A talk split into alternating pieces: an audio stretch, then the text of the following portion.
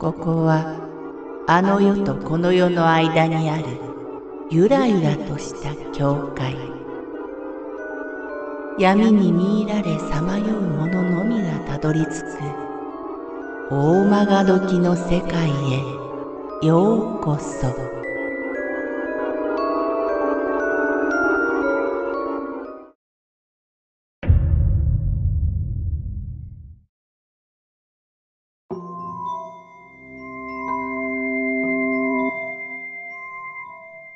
海藻。私は今 M 中学に通ういちねん生です。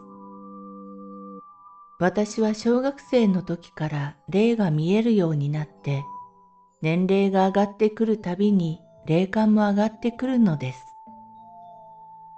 今では霊と話せるまでに霊感が上がってきています。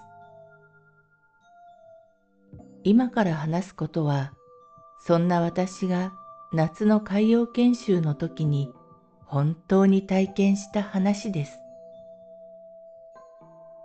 はちがつよんはくいつか、私たちの学校のいちねん生はバスに乗って海洋研修に行きました。最初のうちはカラオケや王様ゲームなどをしてはしゃいでいました。でも、目的地に着くまで最低でもさんじかんはかかります。みんなはあっという間に眠りにつきました。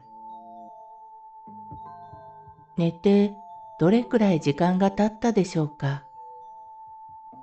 私は夢を見ていました。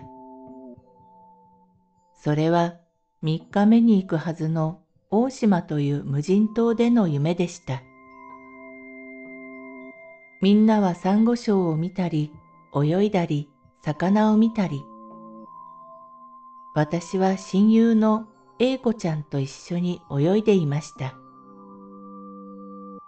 泳いでいると英子ちゃんが、あそこに大きな洞窟があるよ。行ってみよう。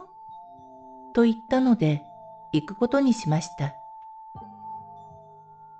中に入ると薄気味悪く、深さも太ももぐらいまであって怖い雰囲気でした。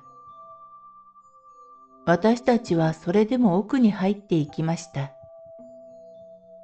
すると向こうから顔に大きなやけどを負った女の人が近づいてくるのです。私と英子ちゃんは必死で逃げました。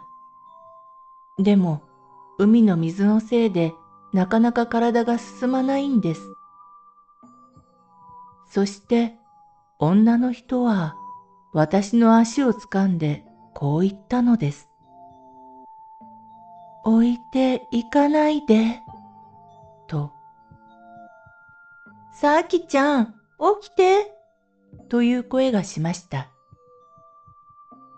目を覚ますと、みんなはバスから降りていて、英子ちゃんが必死で私を起こしてくれていました。バスから降りた友達や先生も、お前寝すぎだぞ!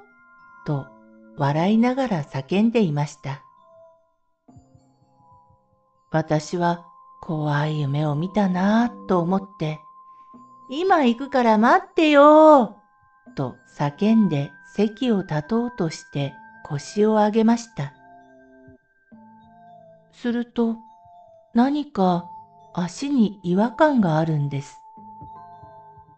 もしかして、と思い、私は自分の足を見て絶句しました。海藻がまとわりついていて、握っていたと思われる人の手形がくっきり残っていたのです。私は急いで海藻を払いのけて、みんなのもとに走っていきました。夢なのに、ありえないことが起こったのです。これは何か私の未来を暗示しているのでしょうか。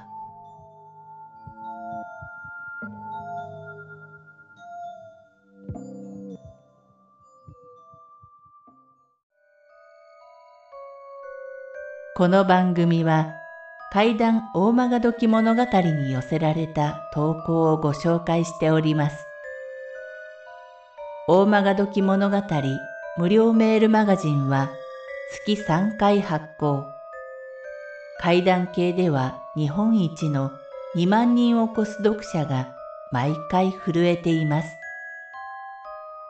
ぜひご登録ください。